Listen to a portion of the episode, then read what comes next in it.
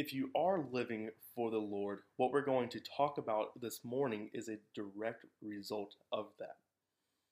So, a direct result of living for the Lord would be joy. And so that's what we're going to be talking about this morning is joy. Since we're going to be talking about joy, I think it would be good to give a definition of it, not a worldly definition of what joy is, because I believe that whenever um, you hear people on the radio or news anchors talk about, oh, that video gave me so much joy, I believe they have a different definition than what the Bible offers. So I have three definitions. Uh, one is from John Piper, one is from Rick Warren, and another one is one that I kind of combined into both that I think uh, of biblical joy. So John Piper says that joy is a good feeling in the soul produced by the Holy Spirit, as He causes us to see the beauty of Christ in the world and in the Word. So we have this good feeling, a deep rooted feeling that's just good, uh, that ultimately comes from the Holy Spirit. As the Holy Spirit causes us to see the beauty of Christ in the Word and His world. So his, I, I, think that's a solid one. I believe it can be more um, to the point, though. Rick Warren says that joy is the settled assurance that God is in control of all the details of my life, the quiet confidence that ultimately everything is going to be all right and the determined choice to praise God in every situation. So basically, Rick Warren is saying that, you know, God is in control. I can be confident that everything's going to be all right because God is in control. And because of that, God is in control, I can praise Him in every situation. And so I, I looked at these two, which I thought were solid, and I combined them into one. And I said that I believe joy is the deep rooted happiness that you experience because of the indwelling of the Holy Spirit that is not affected or determined by circumstances. And so, whenever you hear that in the world that joy is being experienced, is usually determined on what's going around them, what's going on around them. It's dependent upon their circumstances. And what I argue is that joy comes from the indwelling of the Holy Spirit and it produces a deep rooted happiness, happiness that does not uh, go away and come back and go away, come back, depending on your circumstances. I believe it is ever present. Um, and even though you may not feel it uh, in the middle of those hardships, the way that you'd be reacting would be completely different than without the Holy Spirit being there. And so there, there's a lot of negativity in the world right now. And I believe that there are a lot of people who are desiring that deep rooted happiness, not affected by circumstances. But I don't think that they're looking in the right place. The people who are searching for this biblical joy, I don't believe they're looking in the right place or don't know where true, satisfying joy is found. Maybe some of you listening who already have this deep rooted happiness that say, you know, I have experienced and tasted the joy of the Lord, and I know how it affects my life. I've, I've experienced that and I know that I have surrendered my life to Christ. And the reason why I experience that is because the Holy Spirit dwells within me. Now, there may be some of you listening or who will listen to this who say, I don't have that.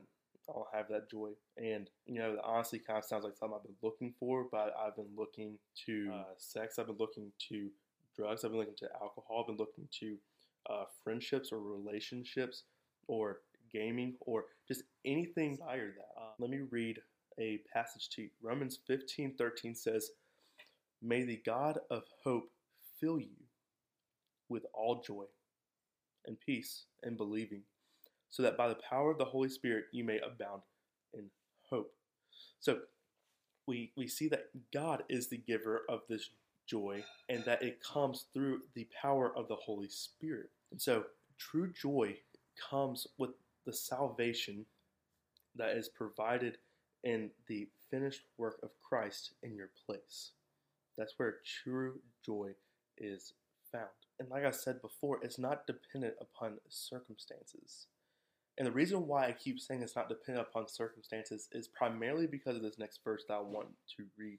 So you don't have to flip here, but I'm going to read Hebrews 12 2. It says, Looking to Jesus, the founder and perfecter of our faith, who for the joy that was set before him endured the cross, despising the shame, and is seated at the right hand of the throne of God.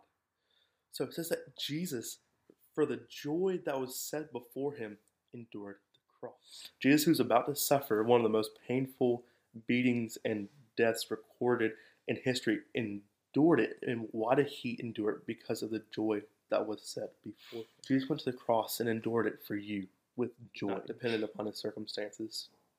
And this joy can be yours as well.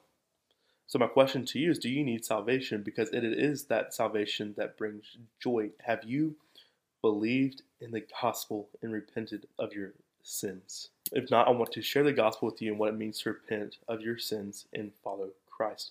So, uh, if you've been with us for a while, you know that the illustration of repentance is a turning and a spiritual turning, saying that God, I have been following this one path. I've been going after my own desires. I have been following the passions of my flesh, whether that's greed, gossip, slander, uh, whatever it is that you think, do, or say that is not what God desires.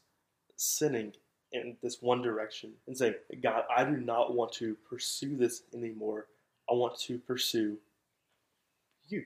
And so you have a turning of your will, a turning of your desires, of your passion, saying, God, I value you more than this temporary satisfaction. I want to be truly satisfied in who you are and the joy of the salvation that you have provided for me.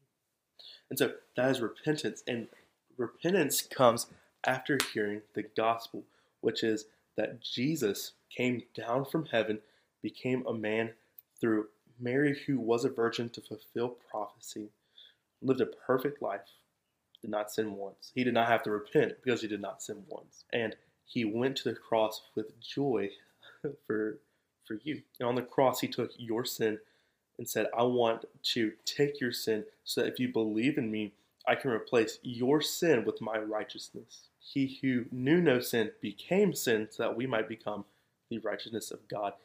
And after dying and being buried for three days, he rose again from the dead. And after spending some time with his disciples, he went to the Father and is seated at his right hand, where he is now. And those who believe in this gospel and repent and trust on the name of Jesus, he sends his replacement, that is the Holy Spirit. And the Holy Spirit is the one who dwells within you. And whenever you believe this gospel, he is the one who provides you this deep rooted happiness that is not dependent upon circumstances. If you if you hear this, you're like, wow, I want this joy, and maybe for the first time this gospel makes sense. I don't if you know. want this joy, I want you to pray with me. God, thank you for sending your son to earth. Jesus, thank you for living a perfect life. Jesus, you did not sin but I have. I have sinned against you. Jesus, thank you for taking my place. I don't deserve this grace that you have shown me, but I want to accept it and have a relationship with you. Jesus, please forgive me of my sins. Thank you for loving me. Jesus, since you died for me, I now want to live for you for the rest of my life and bring you glory. I pray all these things in your name. Amen.